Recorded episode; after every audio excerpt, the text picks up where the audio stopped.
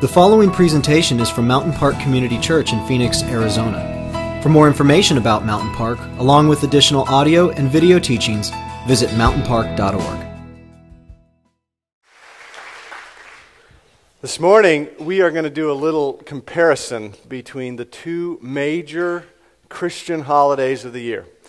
Comparison between Christmas and Easter. These are the two big dogs. Many folks in our culture actually only attend church on those two days, and we affectionately like to refer to them as Creasters. And uh, you're, you're not allowed to be offended by that because you're here today. You're here today, so you're here on one, on one of those days that are not one of those two. In fact, uh, Christmas is a great time to invite family and friends, just as March, March said here this Friday, Christmas Eve.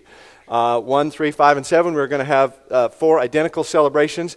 This is a great time to invite folks to because they're not going to be offended if you invite them to church for Christmas. It's part of American culture to go to church on Christmas. It's okay, you can go ahead and invite them. It's, it's much less offensive than inviting somebody to church in November.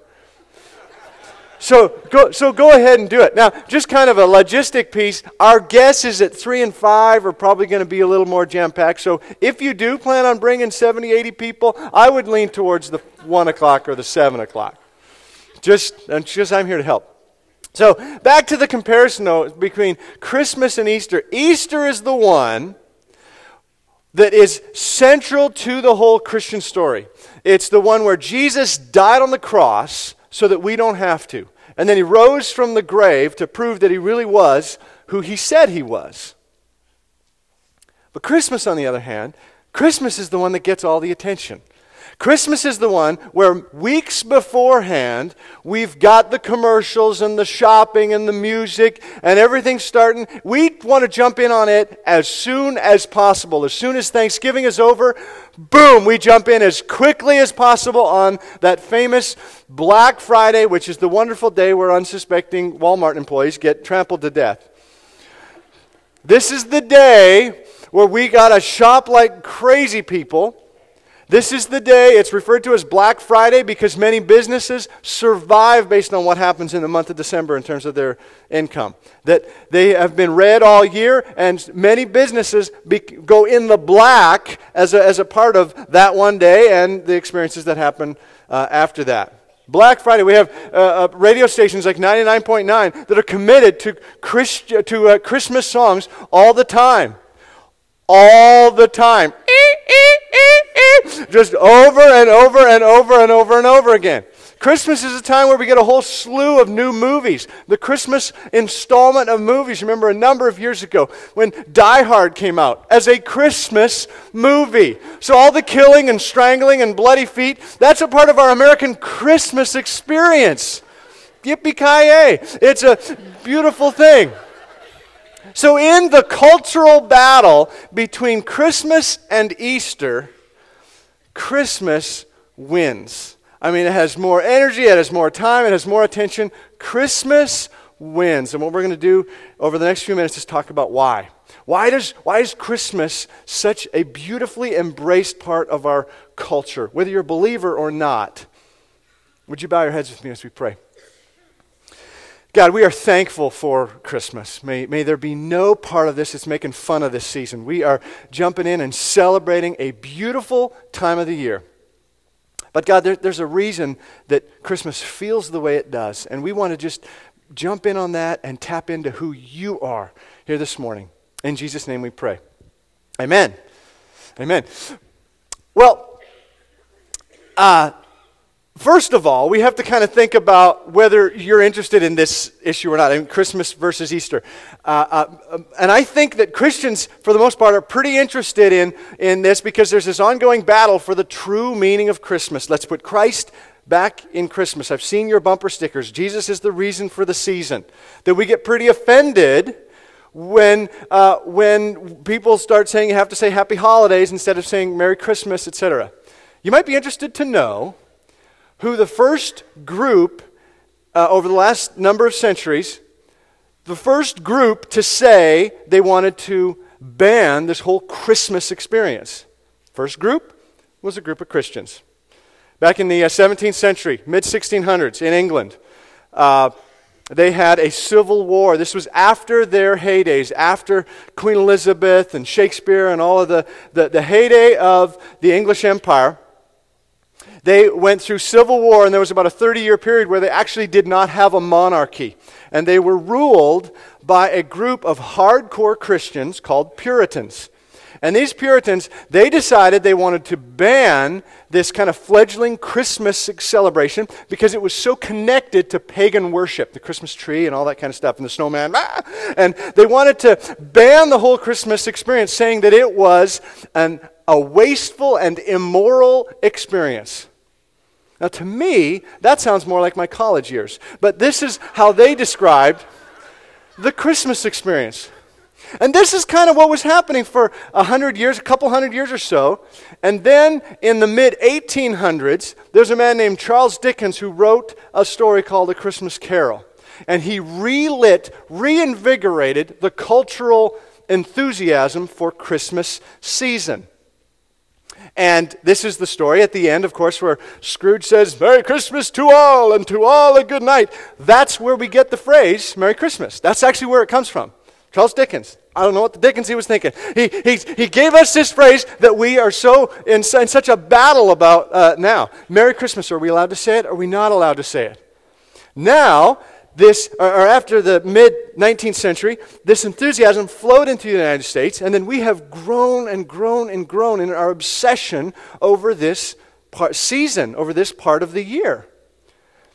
And now there is this war over Christmas. As to, are we allowed to say this? There are legal battles over what we are allowed to say, what we are allowed to do. There are challenges towards the First Amendment of the Constitution of the United States because they are government funded schools that are talking about Christ. And so there's challenges to this. Are they allowed to do this? Are they allowed to have those symbols, et cetera, et cetera? Yada, yada, yada. You know what I'm talking about. For me personally, I don't really care that much.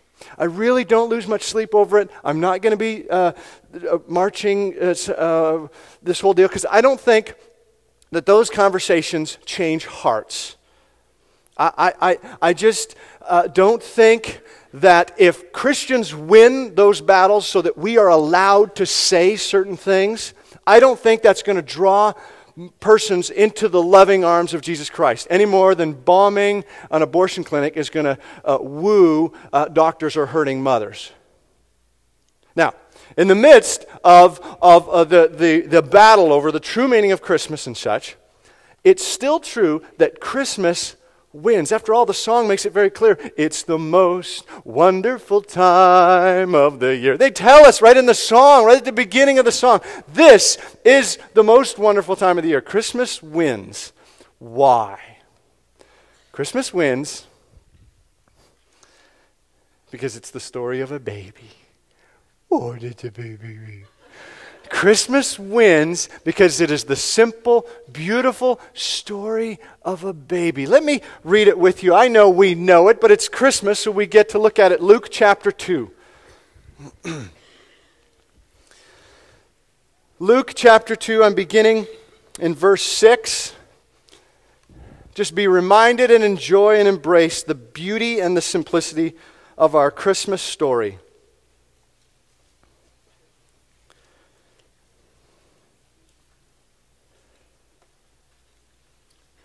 Chapter 2, verse 6 in Luke. While they, this is Mary and Joseph at this point, were there and they had gone to Bethlehem, the time came for the baby to be born. She gave birth to her firstborn, a son. She wrapped him in cloths and placed him in a manger because there was no room for them in the inn. And there were shepherds living out in the fields nearby, keeping watch over their flocks at night. An angel of the Lord appeared to them, and the glory of the Lord shone around them, and they were terrified. But the angel said to them, Do not be afraid. I bring you good news of great joy that will be for all the people today in the town of David. A Savior has been born to you. He is Christ the Lord. This will be a sign to you. You will find a baby wrapped in cloths and lying in a manger. Suddenly, a great company of the heavenly host appeared with the angel, praising God and saying, Glory to God in the highest, and on earth peace to men on whom his favor rests. When the angels had left them and gone into heaven, the shepherds said to one another, Let's go to Bethlehem and see this thing that has happened, which the Lord has told us about. So they hurried off and found Mary and Joseph and the baby, who was lying in the manger. When they had seen him, they spread the word concerning what had been told them about this child. And all who heard it were amazed at what the shepherds said to them. But Mary treasured up all these things and pondered them in her heart. The shepherds returned, glorifying and praising God for all the things they had heard and seen, which were just as they had been told. It's a beautiful story about a baby. It's the story about a simple teenage girl giving birth to a beautiful baby in a simple town called Bethlehem, in a simple stable, with a simple little drummer boy going a simple little rhythm, pa rumpa pum pum. And the ox and lamb are just simply helping him. They're helping him keep time. It's just a beautiful, simple story. There is nothing like it in any other faith system, any other religion, to have such a modest, beautiful, simple, pure beginning. Nothing like it anywhere. There is nothing that is, that is offensive at all about a baby. Babies are cute. Even Mick Jagger and Steven Tyler were cute as babies, I'm confident. There's something. I got an email from my dad this week, and it was, and it said the 2011 Naked Fireman calendar. And here's what the picture was. If you haven't seen this, there we go. How cute is that? There's now, no, your, what your question might be, why'd you open it? That's a reasonable question, but it was from my dad. And so I was pretty confident we were going to be okay there. Here's another picture of a, of a naked uh, little one. Aw, isn't that cute?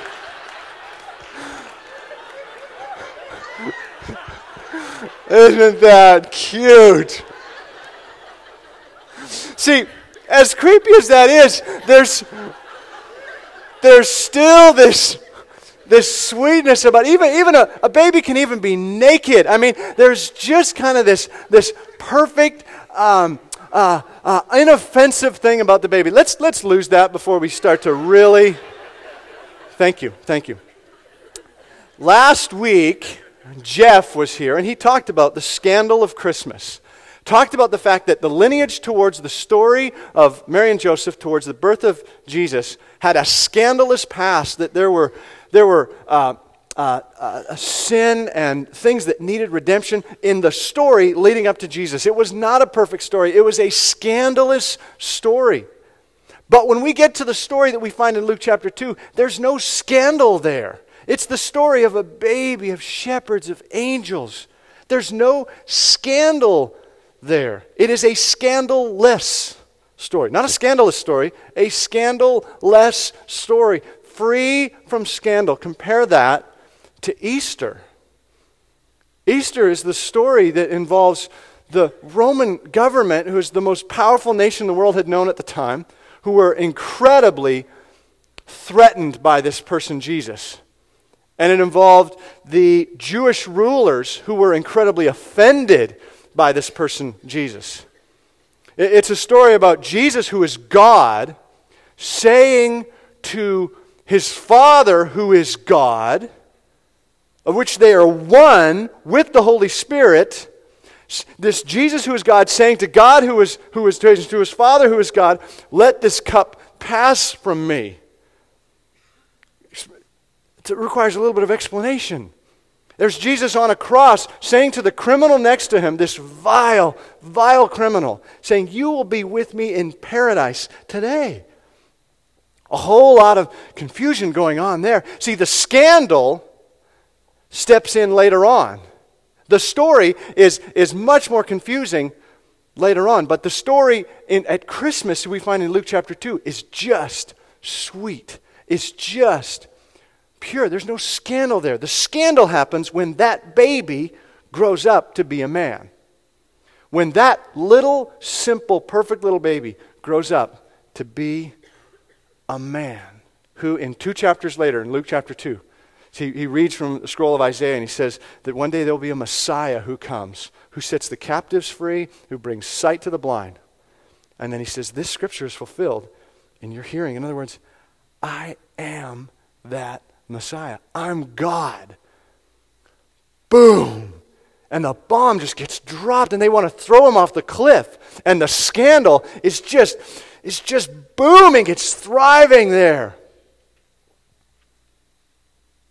but not in the luke chapter 2 story the story moves from scandal less to scandalous and the movement actually occurs pretty quickly it starts to get scandalous pretty quickly. In fact in matthew chapter 2 i want to read one verse there. You can, you can back up and go to matthew chapter 2 if you'd like.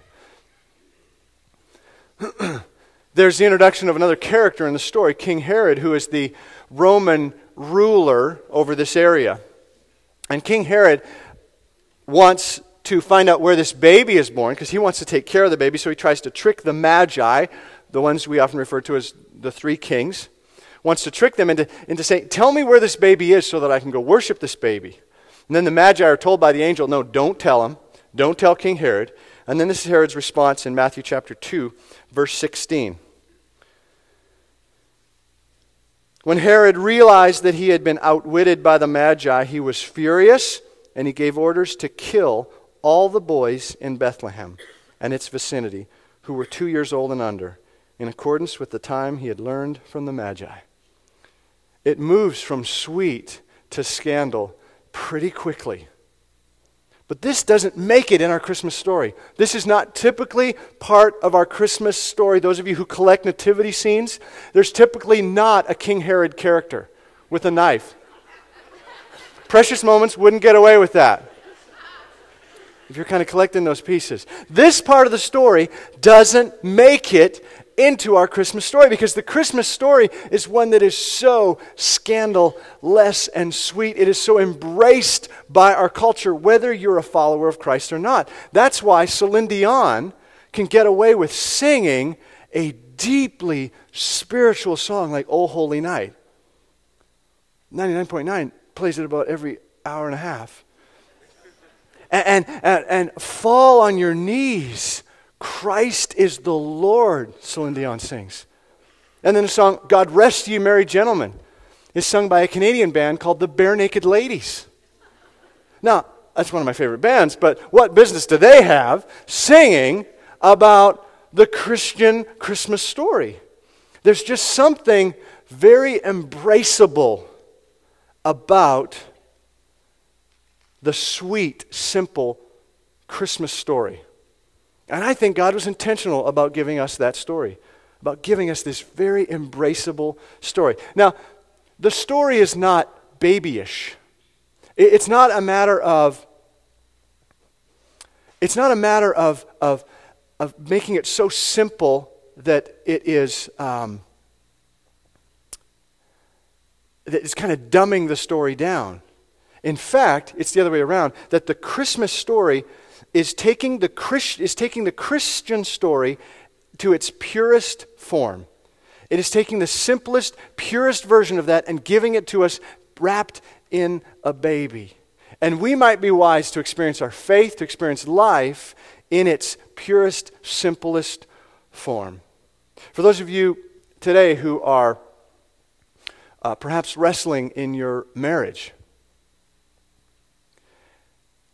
if you've been married for 3, 5, 10, 15 years, marriage and life is way more complicated than it was when you were dating. Because uh, now you've got enormous financial things to think about and consider. Maybe you're at a place where you want to have children and you can't. And the pressure of that is just enormous. Or maybe you, you, you have kids, you have little ones, and the pressure of just managing that and taking care of that is just, it makes you wonder if that was such a good idea, really. Or maybe you're at the stage where it, it, you're moving towards empty nest syndrome and you, you and your spouse have been pouring so much into the kids that now, when it's just going to be the two of you, that is an awkward and difficult time for you to manage. Just think back to when that relationship was at its simplest and purest place, when you were dating, when you fell in love with each other, when you looked at each other and said, I want to spend the rest of my life with you. Maybe there's some wisdom in going back in some way to the story in its most simple, purest form. What about our finances? I mean, some of you, I know that you've had household incomes over $100,000 in the not so distant past, and now you have a household income of $40,000. And you're wrestling with how is that going to look, and you need to go to the Dave Ramsey uh, seminar and figure out how this all works. It's, the seminar, just so you know, is not just about how to, um, how to give, it's about how to manage finances. And so now you're wrestling with, with a $40,000 household income. Do you remember when $40,000 was a whole lot of money? Do you, remember that? You, most folks, the, statistics, research have shown that people think being rich is about having twice the amount of money that we currently have. So if you make $25,000, then in, in most of our minds, to make $50,000, that's what it means to be rich. If you make $75,000, rich typically means about $150,000. You make 7 million, then it's really about 14 million. that's what the rich people make. So, this whole rich concept is really kind of an elusive thing that we never really catch up to. We never really get there. The only time most of us ever felt rich was when we received our first paycheck, delivering papers or your first, your first job, and you got that paycheck for $236. And you had no responsibilities, and you could do anything you want with it.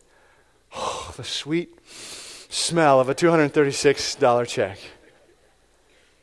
Maybe there's some wisdom in, in going back to, I, I know that um, a lot of financial seminars, they suggest doing the uh, envelopes and just putting cash in envelopes. Maybe there's some wisdom in taking things back to their simplest form,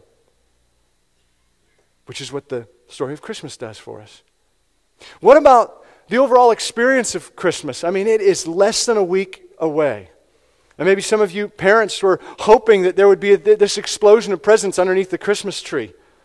And there was a hope that, that you'd be able to get that, that heart's desire for your child to get the PlayStation 3 with 30 gig uh, uh, space for your kid or, or for your husband, uh, whatever, however, however that might look. Because now it's on sale for $400 only. It's on sale for $400. $400. My first car cost $400. My first car, here's a picture of it actually. This is a 1976. That's my house when I grew up in, uh, in Edmonton, and that was my first car. It's kind of a tritone the blue on the top and the white, and then the, uh, the brown red uh, along the bottom.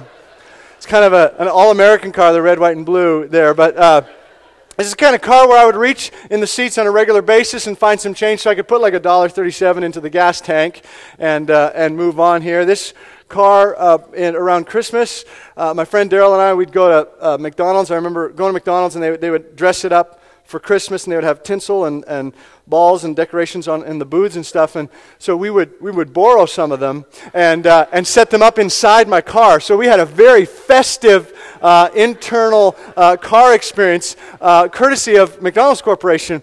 Uh, and now I'm not saying that that was right. That really, that was, that was wrong. It was the wrong thing to do, students. Uh, but it was very wrong, and I've repented since then. But, but let me just tell you, we had a whole lot of fun with a $400 car. I know that some 16 year olds here in our neighborhood drive around in $20,000, $30,000, $40,000 cars. And if a 16 year old, if, if the heart's desire, if the plan is to give a 16 year old a $20,000 car, I'm pretty confident that 16 year old is not going to have 50 times as much fun as I had in my $400 1976 Pontiac Ventura. Amen. I just lost all the students, but we're good. We're good here.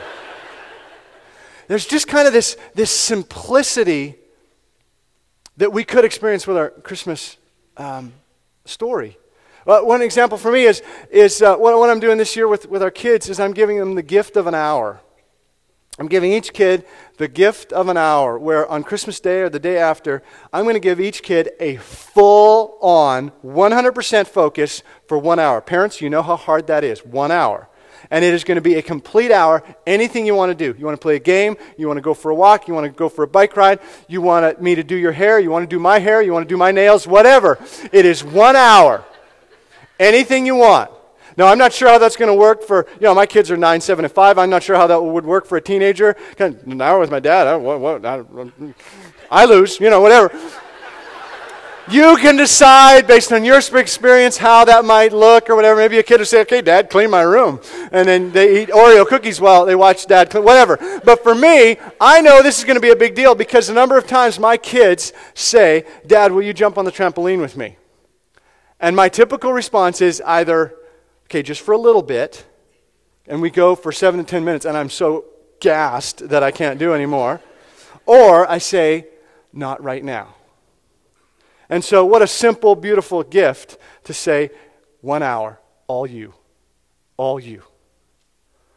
Maybe it can be that simple. What about your faith this Christmas? I know there are plenty of reasons to doubt if you are in a seeking mode and trying to figure this out.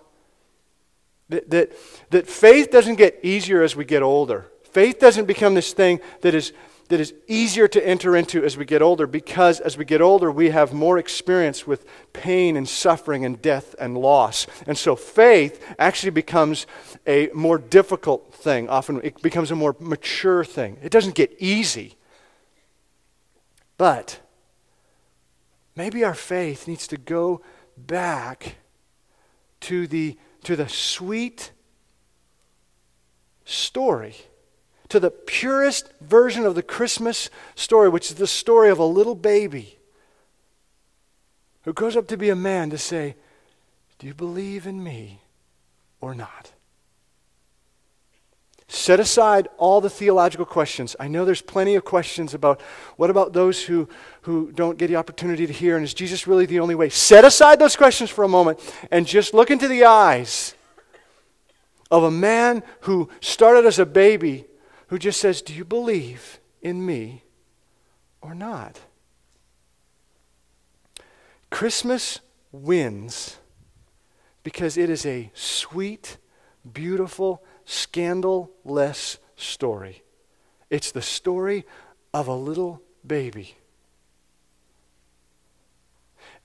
And maybe our faith and our life this Christmas would benefit from taking things back to its purest, simplest form. And just enjoy it the way perhaps God has intended for us to think about it at Christmas. Let's pray.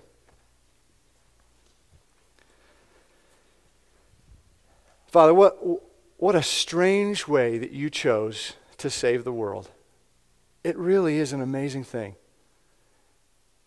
It's one of those things that that just makes me think no one could have made this up.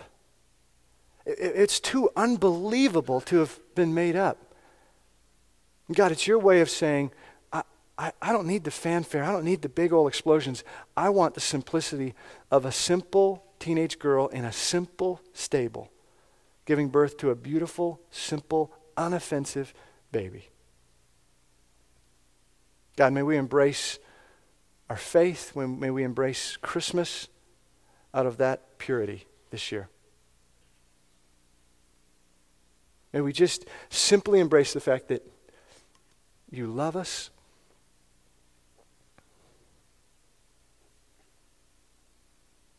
You sent your Son as the amazing gift for us. We pray in Jesus' name. Amen.